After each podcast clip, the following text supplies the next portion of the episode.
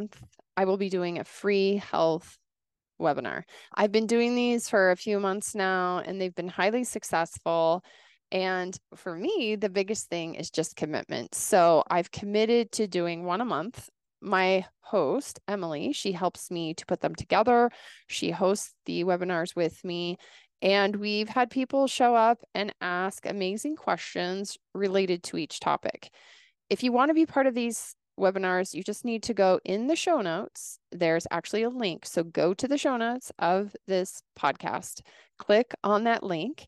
You'll just go to a page and put your email in, and then you will be signed up to be on the monthly webinar uh, list, which means every month you'll get an email with the topic, and then you will be able to either attend the webinar or not. So you only need to sign up once, um, and then you can kind of pick and choose which webinars you would like to be a part of. This is great because it's a great time for you to ask me questions live. Uh, and then also we repurpose the podcast and we add them to our YouTube channel or we reuse the webinar and we turn them into a podcast and we put them on our YouTube channel. So go check those out in the show notes. There's also a link on our website at sthealthyhunter.com to sign up for the free monthly health webinar. This month, we're going to be talking about keeping a healthy blood sugar, and that's going to be October 25th. So if you want to be part of that, uh, go and sign up. So today is World Menopause Day. That's right, ladies. If you're like me and you've been through menopause, whether it's natural, medical, uh, then we have a day, I guess, where we celebrate menopause. I thought today's podcast topic, besides just menopause, I, I thought I would share my story that I've been going through really the last 10 years, and specifically the last two to three years. Um, I wanted to share this because on the podcast, we talk a ton about men's health and you guys are really our market. So I don't want you guys to shut this podcast off because this is actually directed at you as well.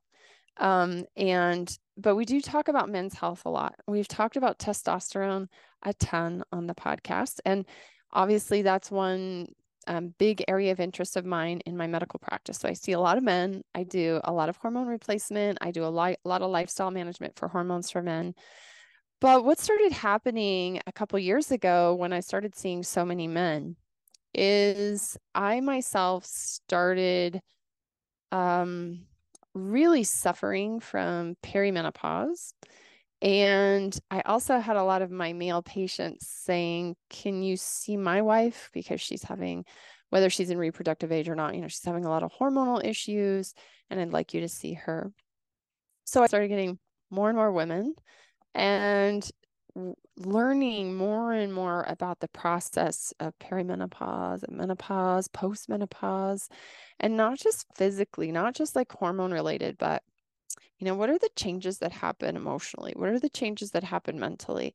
Even the experiences that I've had in the last couple years, um, and just seeing patients, uh, seeing them where they're at, uh, being with them in these somewhat difficult moments with hormonal change for for women especially you know, we have so much power within ourselves to heal ourselves and to work on things. And I just just don't feel like the medical model really um, supports that very well. So, um, anyways, back to what I was saying, you know, I started treating a lot of women who were in the same situation as me. And you can do all the research in the world, but if you haven't actually been through something, it's so difficult to sometimes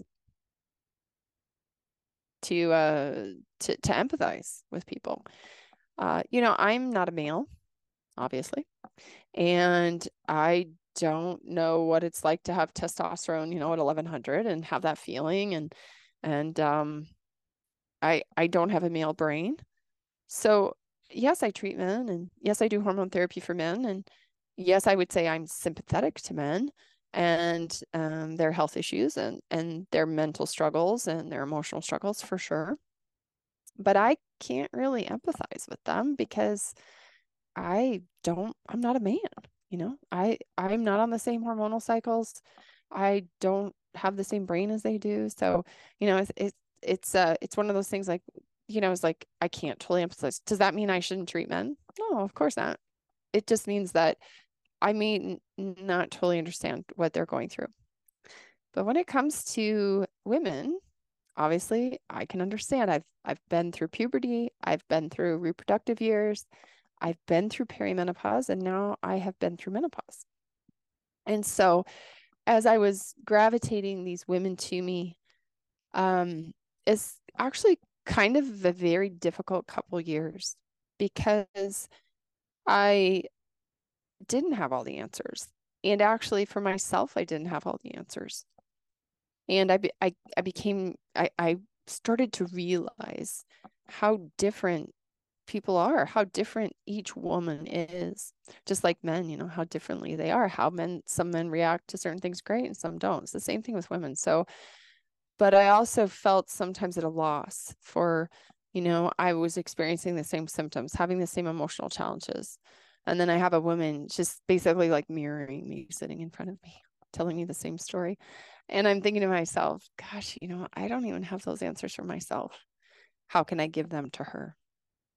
So the last couple years have really been a learning experience for me in sitting with patients and admitting that I don't know everything, but at the same time, learning to give encouragement in a way that empowers them. And I, th- I have tried really hard going through my experience of menopause to transform what this means in a woman's life into positivity and not negativity. Because the social culture at large is very negative about menopause. Actually, what I hear from most women and what I actually feel myself is that menopause is an age of invisibility. You become a woman who suddenly becomes invisible to the world. And I think a lot of that is more revolved around women throughout their life looking for male um, acknowledgement. And when you become middle age and you are no longer reproductive and you know you've got a little more fat on your body and you have more wrinkles and you again if you're looking for male acknowledgement that can be difficult because at this age, there are always younger, more beautiful, more reproductive women than you. And women struggle with that, you know, even if it's not conscious, it, it can be subconscious. So today I wanted to just discuss a little bit of some of the symptoms that I experienced and that you might be experiencing if you're a woman listening to this. And if you're a husband, if you're a partner, of a woman who's going through perimenopause or menopause right now to give you some tools to help you either one help her um, in the little way that you can and to maybe understand and to not take things personally uh, because that can be very difficult this is uh, perimenopause and menopause about the decade between the 40s and the early 50s this is not without its challenges, it's suffering, and for sure, you have to learn to pivot, both male and female. So, um, a little bit of my story. I had a baby at 42, which most of you know, our lovely little daughter, Tana. I had her at 42, and she was not planned, but she has been really a, a the light of our life and we are so sorry so so so excited that that she came to be when she did but when i had her um i prob i was 42 and um i had a very difficult labor i didn't have a difficult labor but i did hemorrhage after my labor and i lost a lot of blood and it was sort of a dangerous situation i came back from that um, not without a little bit of trauma and a lot of anemia. and if any woman or man has ever gone through anemia where you have blood loss and I mean, you literally can't lift your head off a pillow for a, a bit of time. It's very difficult to get over. And um, I think that that is where perimenopause started for me. was after the birth of her and having to recover from that traumatic incidence of hemorrhaging. Um, and I think what happened is it just kind of threw my hormones into to a tailspin. I also have seen it in other patients as well. Um, in your 40s, your hormones are already starting to change. Some of the research shows as early as 39, you can start to have perimenopausal symptoms. And so for me, I think it just kind of spun me into perimenopause because of your hormones tank right after you give birth, anyways. And I think my hormones tanked and they just never really fully recovered. So perimenopause is usually the decade before menopause, some women it's one year before menopause, some women it's 10 years before menopause. And it's where estrogen is starting to drop.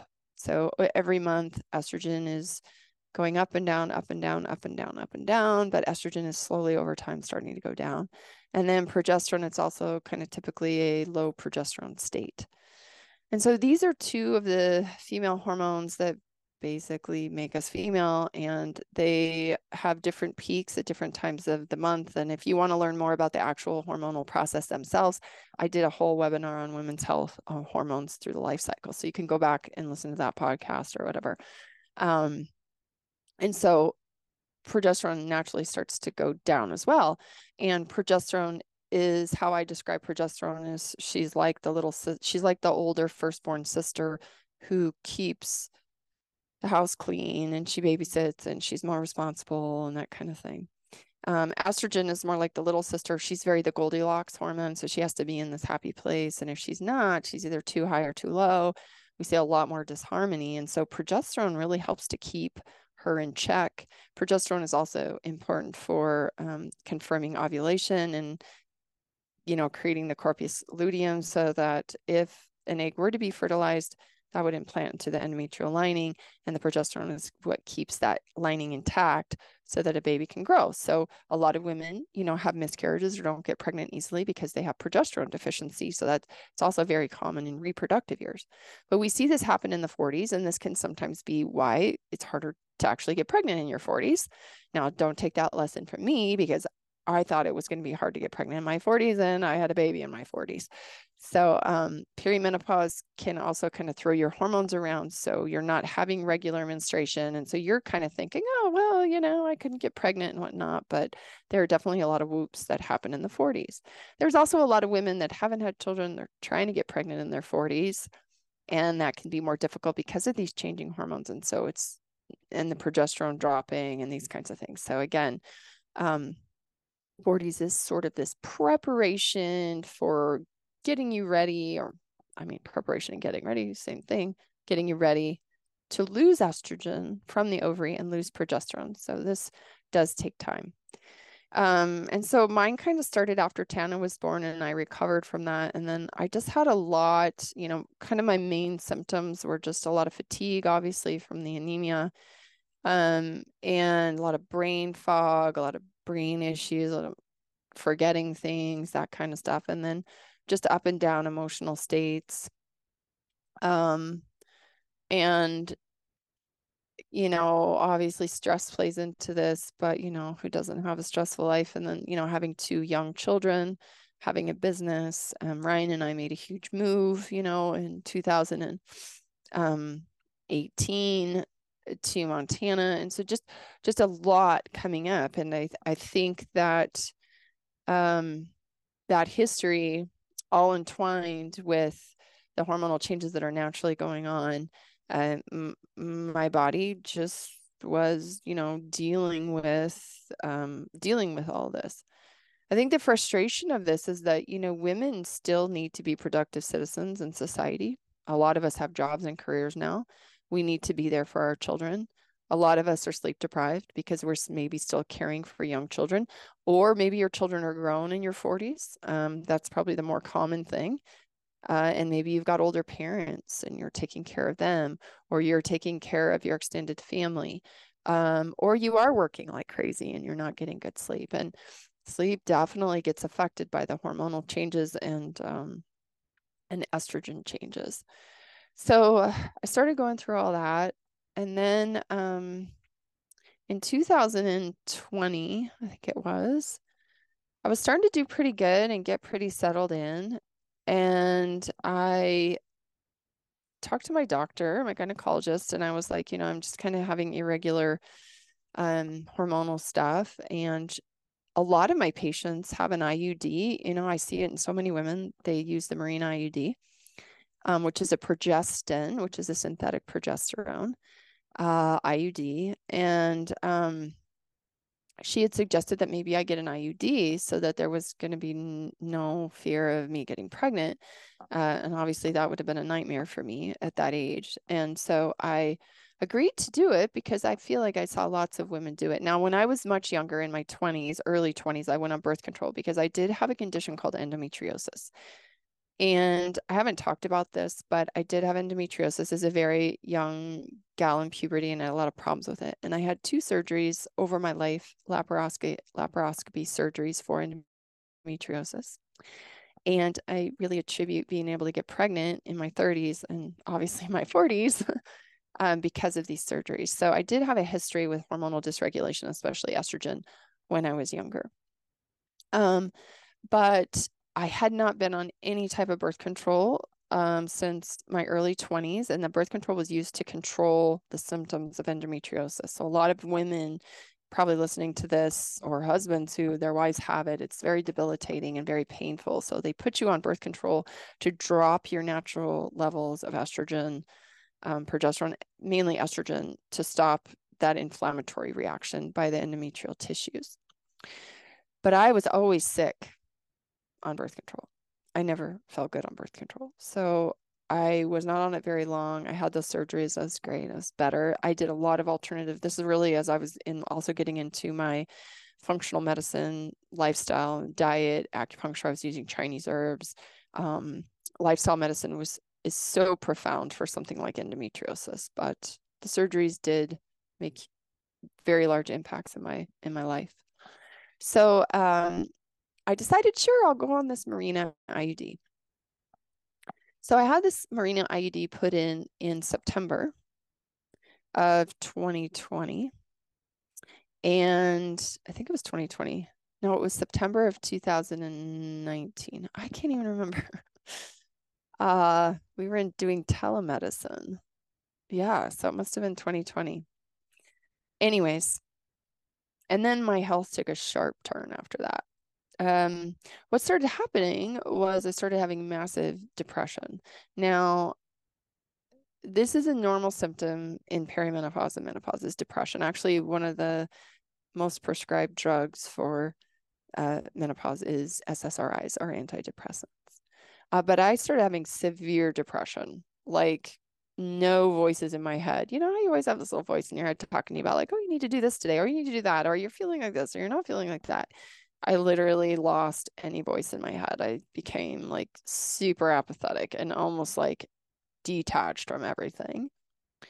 I was having these episodes of what I call post exercise paralysis, where I would exercise, which is my number one antidepressant and my number one um, lifestyle strategy for staying happy. And I was working out constantly all the time. I mean, if I was great working out. Um, I started getting this post exercise paralysis where basically I couldn't move my limbs. Then I was having anxiety attacks, heart palpitations, um, and worsening and worsening and worsening fatigue. And on top of it, I got vertigo, like really bad. Now I had a brain injury in 2004. I had a bad mountain bike accident. I think I've talked about that before. And that was a huge pivot in my life as well. That was another big trauma in my life that I think laid the groundwork for a lot of my future problems, especially during this hormonal shifting time. But vertigo was kind of one of my longer standing symptoms from that. So whenever I did anything that was going to affect my nervous system, I always get vertigo. And I think I talked about that in my sauna podcast with Sam and Steve was I did Botox once and I got horrible vertigo and I will never do it again. Uh, but my body is very, very neurologically sensitive. And that's pretty much why, you know, minus the stupid decision of the Botox, I don't really inject anything into my body uh, unless it's, you know, I, I absolutely have used it before and it's fine. But most of the time, I just try to not do that because my nervous system is so sensitive.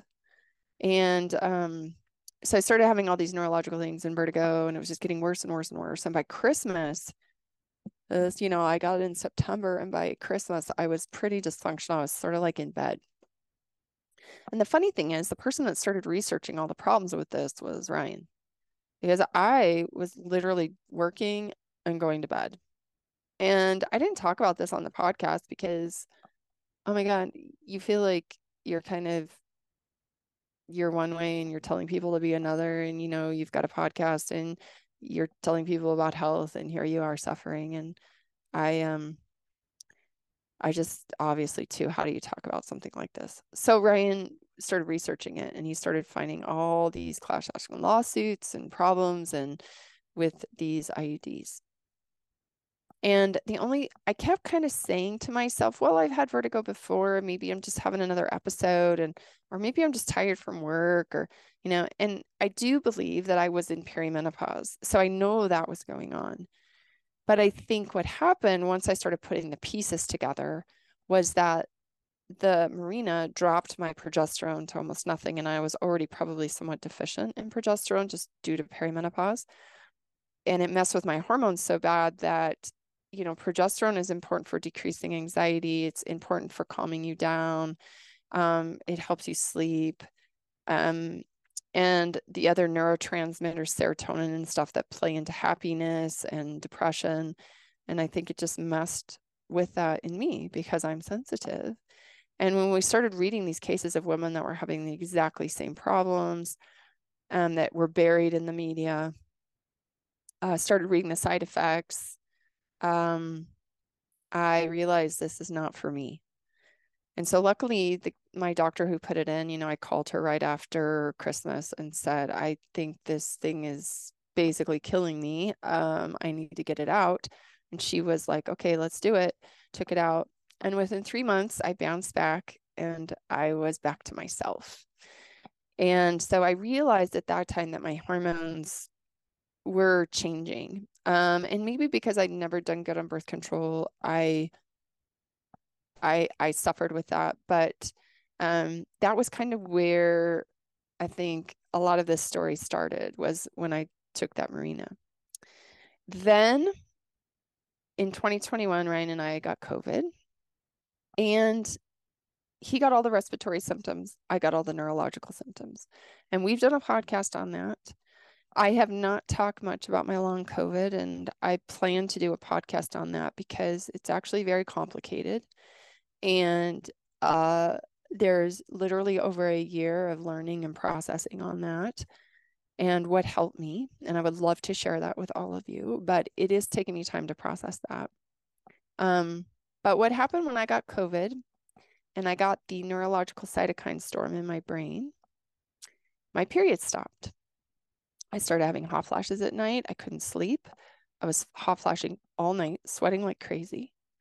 Um, and this is a normal also symptom of COVID. So what started happening was I was having a lot of symptoms of the COVID, and I was also having a lot of symptoms of menopause.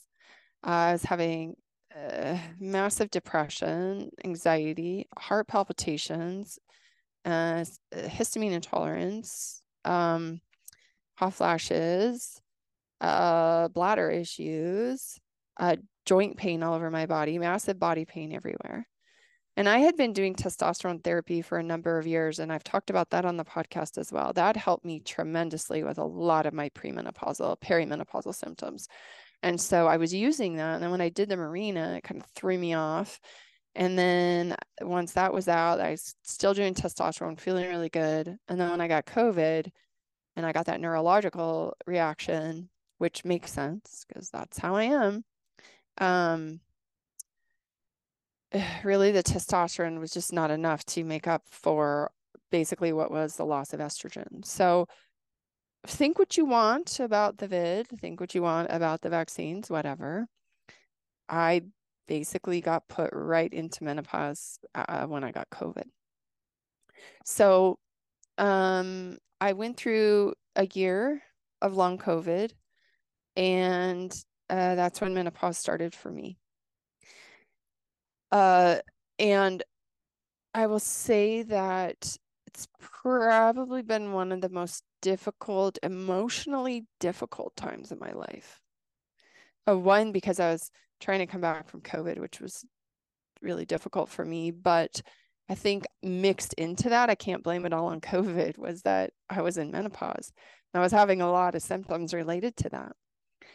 And when I say, when I said in the beginning, this whole idea of being able to empathize with somebody, like being able to understand where they are, it was like, it was like all those women that were sitting across from me having all those symptoms and having gone through menopause and having all the problems. It was like all of a sudden I was like right there. I could like, oh my God, I get it, you know, like walking in a room and literally not remembering why you walked in there, feeling um constantly emotionally unstable. Um having you know just like being hot like constantly um which was so new for me that's not my norm.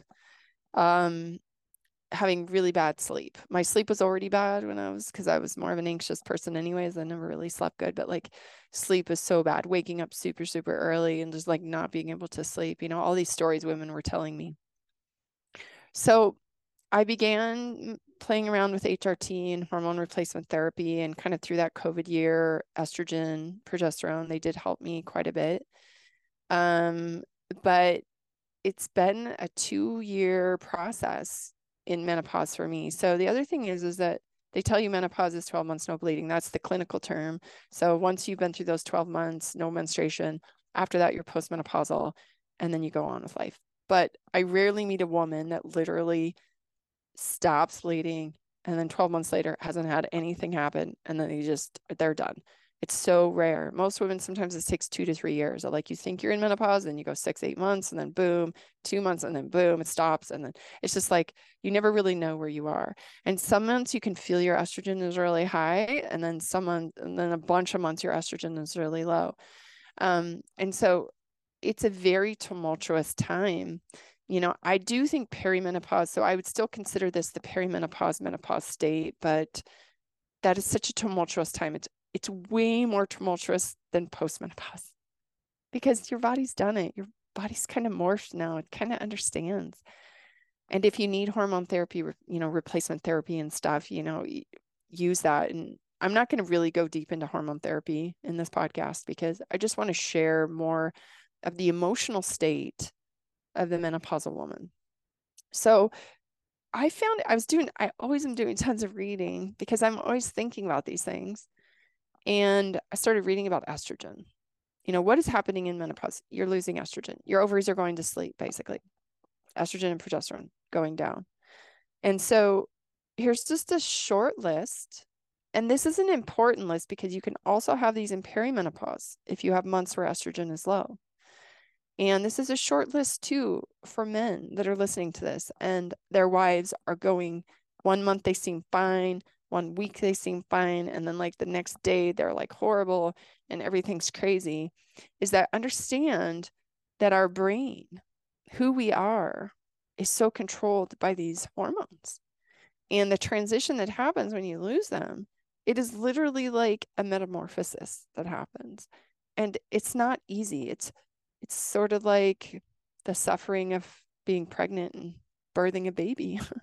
what comes out the other, well, what comes out the other end is a beautiful, wonderful life. But there's the suffering that gets there, you know, and I, I, I would kind of hope to think death is like that. It's like the suffering of death and the pain and the trauma. But then on the other side, there's something beautiful, and that's the next stage of life, right? So here's just a few few symptoms that you that I experienced and that some of you might be experiencing as well. So hot flashes, number one, usually for low estrogen. And it could be you're just hot. It could be that you're actually flashing and sweating like crazy. It could be that you're having night sweats and you're just only hot. You're, you're only flashing at night when you're sleeping. Sleeping really hot is very common. That's that's my biggest thing. I don't really have hot flashes during the day. I'm getting more and more hot flashes during the day, but I get hot at night and it's this summer about killed me. Lightheadedness, vertigo, dizziness, um, headaches, um, irritability, depression, anxiety, sleeplessness, unusual tiredness, uh, backaches, joint pain, uh, loss of motivation, muscle pain, dry skin, crawling feelings in your skin, pins and needles in extremities, obviously decreased libido, sexual desire, um, even problems with orgasm, um, vaginal dryness, bladder problems. Again, you need estrogen for all those things uh, and, and the collagen matrix. So estrogen makes up part of the collagen matrix. And one that I found out of this list to be the most interesting to me, feeling unloved. So think about that in your life, with the women in your life, or if you're a woman listening to this, like how much throughout your day at this age and in this process do you feel like nobody loves you? Even when you have the best partner, children, colleagues, family, you're blessed beyond belief like me. How often do you walk through your day and feel like nobody loves you? Nobody can possibly know how you feel. Everybody's out to get you. Nobody's listening to you. You feel taken advantage of. You don't feel like anybody gives you gratitude. These are all feelings of feeling unloved. And you know what? Estrogen supports that in women. So as we start to lose estrogen, we start to feel unloved. And when we start to feel unloved in our life, we sometimes are unloving, meaning we don't reciprocate love very well. Now, I say this because men sometimes take our emotional reactions to things or the way we're acting or just Ryan calls it the scowl on my face or whatever. You know, some men don't notice they don't care, whatever. I would hope the men listening to this do care. And if you live with a woman who's going through these hormonal changes, it's affecting you, guaranteed. Um, but some men are better than others at emotionally withdrawing, um, maybe not even reading into it that much. And some of you may be accepting and you may be like, well, this is just what's happening because, you know, your wife's been having periods ever since you guys were together. And you know, you men know when women are having periods, they're going to have a period. You know, just by the look on her face, just how she's acting. I mean, I have a teenage daughter. I can tell. I know. So, you know, you get tuned into people, you're tuned into your family. And so, you know, from a lot of men, they sort of remove themselves when the women are starting to act like this, or they don't know what's wrong because they don't want to like get into it. They don't want to get in the middle of it. They feel offended as well. And what's interesting too is if you have a partner who has low testosterone as well, testosterone makes men feel loved. So if you have two partners where a woman is losing her estrogen and a man doesn't have enough testosterone, they both are going to have the feelings of inadequacy and not being loved. That's not a good mixture.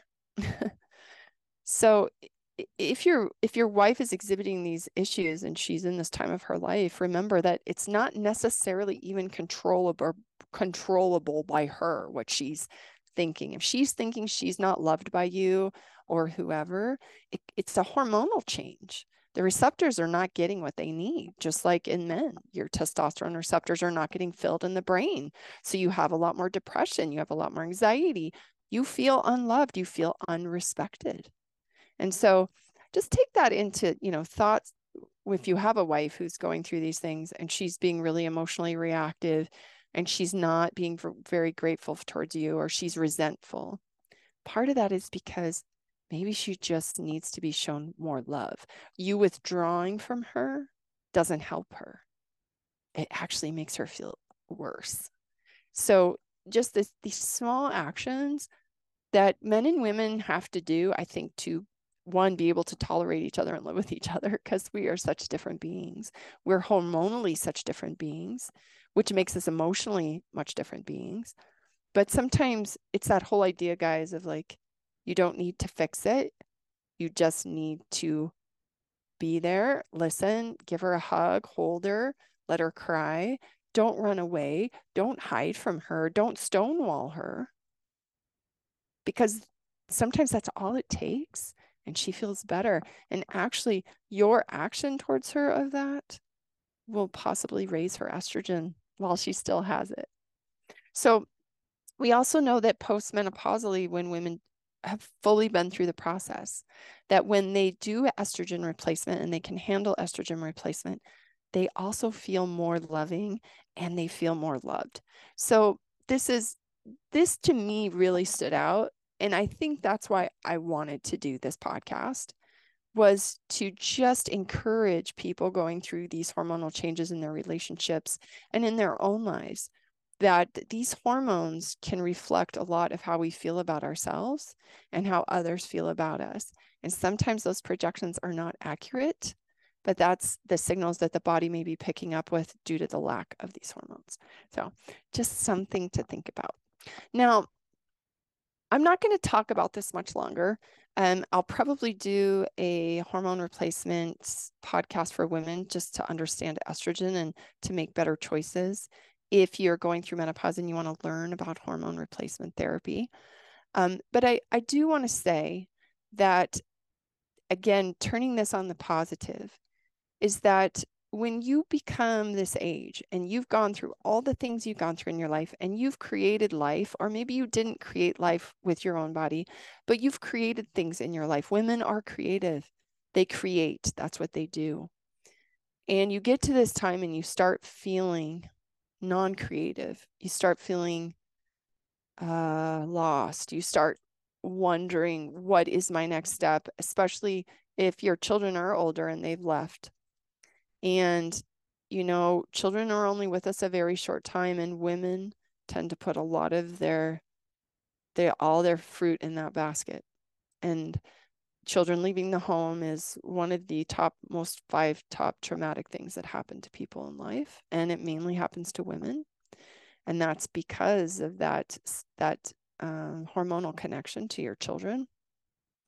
But it's also a time of like, You've done that work. You've created those things. Now, what can you create for yourself? And who are you? And what are the emotional things that you need to look inside of you? And how can you blossom as you come through menopause? And how can you live the next 50 years of your life with vitality and energy and also respecting the new sort of quiet, um, reflective, meditative state that you go into when you go through menopause. So, one of my top recommendations that I give to my women as we go through this, and you know, we're we're doing labs and we're getting data and we're we're working on lifestyle and maybe we're doing hormone replacement. Um, number one is to have a space that's just yours, a space that you can go into and you can have quiet because we got so much noise in our lives, and that when you're losing your hormones, it gets harder and harder to tolerate the noise. That was one of the things too with COVID because of my neurological symptoms. I mean, I had to wear earplugs all the time. I had to wear dark glasses. Like everything was a sensory overload. And I've noticed with menopause, or maybe it's partly menopause too, because I kind of both at the same time. Uh, I'm very sense, my senses are very heightened, and I am sensitive. Smells, bright lights, um, uh, sounds. And so, but having that space where you can go and you can be in that meditative space, you can breathe, you can be quiet, you can read, you can pray, um, you can meditate. That is really vital for women because you need to you need to regenerate and not just through exercise and not just through other people. Is you need to be able to get into a creative space within yourself that is also calming. And I've seen it time and time again that when women can do that, it's very transformative. Um, and how I've done that is I get up every morning and I meditate. I meditate sometimes for 20 minutes, sometimes an hour, depends on my day. If I got to go to work, I've got my kids, you know, I've got responsibilities. I might get up a little earlier if I get the sleep I need. Uh, sometimes I can't sleep because of my hormones. And so I just get up and I meditate. And I know it sounds funny. I do have a room in the house for meditate, like an extra room. I've got my house is plenty big, but I have a big bathroom with a big bathtub. And I'm not taking a bath at 4:30 in the morning. I've got pillows in there, I've got a blanket in there, I've got some candles, I've got whatever pictures I want or whatever in my bathroom, my books, my journal, uh, depending that day, what I'm looking at, you know, um, my meditations, my Bible, whatever. I sit in my bathtub in the dark with the candle lit and what I do is I literally go from bed. I have it set up at night before I go to bed. I have a glass of water in there. I have my headphones in there if I need them. Um, I've I I get up, I brush my teeth, and I drink some water.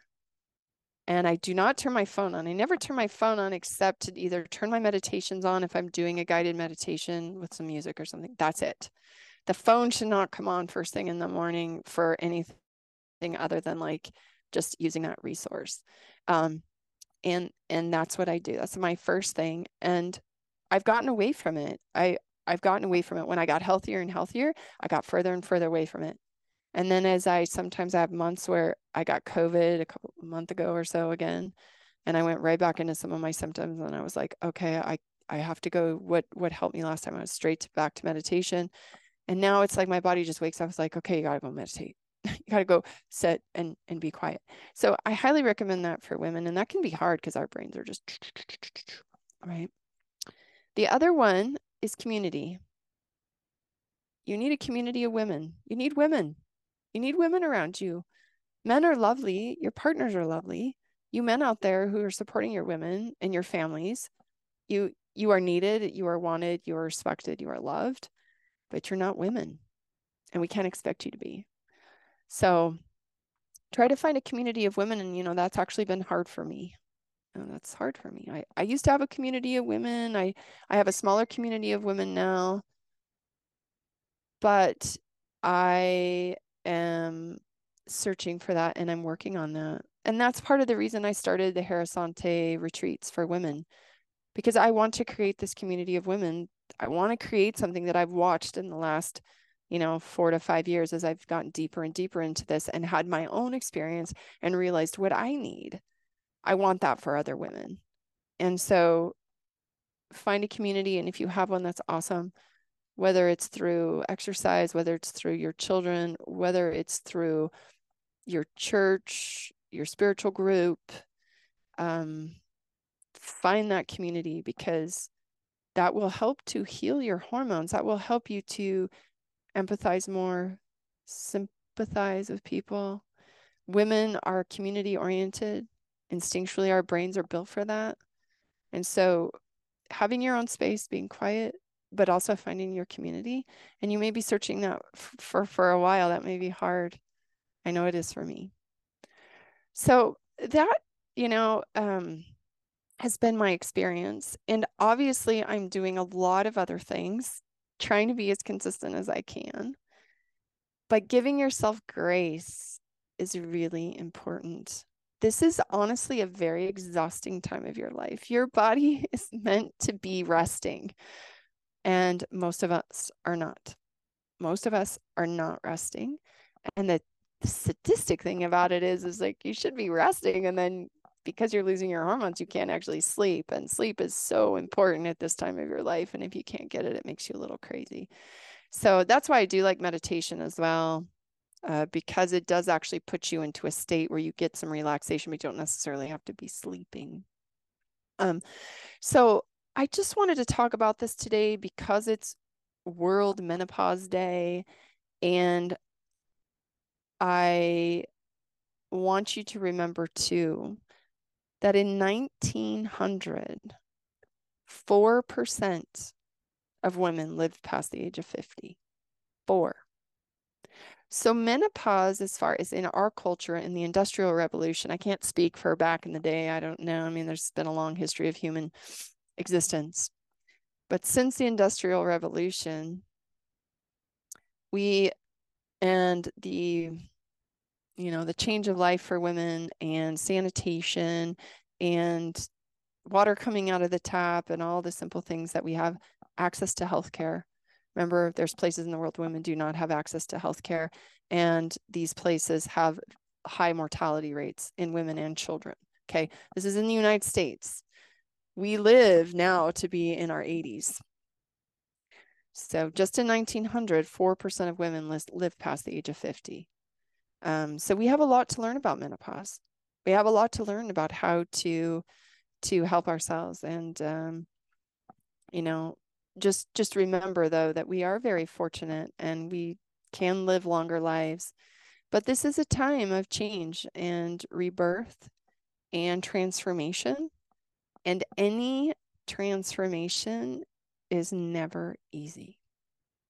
So do the things that you can to help yourself have less suffering. One, guys, you know, those of you in a relationship out there dealing with your women going through these things, um, give her more love, make her feel loved because that's really all she needs. I mean, women just thrive on that. Even if she acts like she doesn't care about it, she needs it. She needs it. Um, and women, just let your guard down a little bit. Accept that love. Accept what people are giving you, your children are giving you, your husband's giving you. Let them be there for you. Let them do the work for you and let go of the things that are not that important. That's another lesson I've really struggled with. So, to finish this, I'm going to read. I made a post today on Instagram, and I feel it's just very succinct and, and very um, kind of what I was trying to discuss today. But I'm just going to finish this podcast with this. And I hope that, um, you know, it's a complicated world we live in today. Um, I would say that that in the world, women and children, unfortunately, take on the brunt of much suffering that goes on. And I can't fix all the things happening in the world, but what I can fix and what I can do is help myself to be a better person so that in the case that I need to be there for somebody else, I can do that with true, a truly open heart. And uh, I feel very blessed and fortunate that I am in the position that I am in to get this help. Today is World Menopause Day. Yep, us old wise women now have our own day. But honestly, we should, because menopause is actually a time of immense change in not only a woman's life, but her whole family's. The decade of perimenopause can feel like torture. We begin losing the estrogen that makes us feel loved, loving, and just overall normal. Our sleep gets horrible, our joints hurt more, our brains forget what we walked into the room for, our desires for just about everything change. As we move closer to less and less estrogen and progesterone, it just feels better when every window in the house is open in winter. Our husband thinks we're too bitchy or bossy or perhaps not as caring as we used to be. Our kids get used to our emotional breakdowns and outbursts. Oh, that's just mom. It's a lot of just plain physical and emotional turmoil. But then enters menopause and the life after reproduction. Like the caterpillar becomes the butterfly, so is the woman who passes through this sacred veil of transformation. She has adapted to her new body with all its changes. Her brain becomes calmer, less scattered. She makes decisions based on energy, value, and wisdom. She becomes empowered and ecstatic that she no longer has to support the possibility of life each month.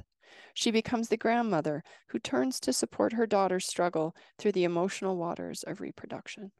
She seeks balance, prayer, quiet, adventure, community, and truly begins to love herself. This is the menopause that no one talks about, and is what I hope to do each and every day with the women in my practice who went through so much to get here. To hold her hand and say, I understand because I do. The Hunt Harvest Health podcast and the StHealthy Hunter LLC, its managers and partners, we do not diagnose, prescribe, or replace the services of a healthcare professional. This podcast is not to be used as a substitute for medical advice, diagnosis, or treatment of any health condition or problem, and any questions regarding your health should be addressed to your primary care physician or other healthcare provider. Remember, I am a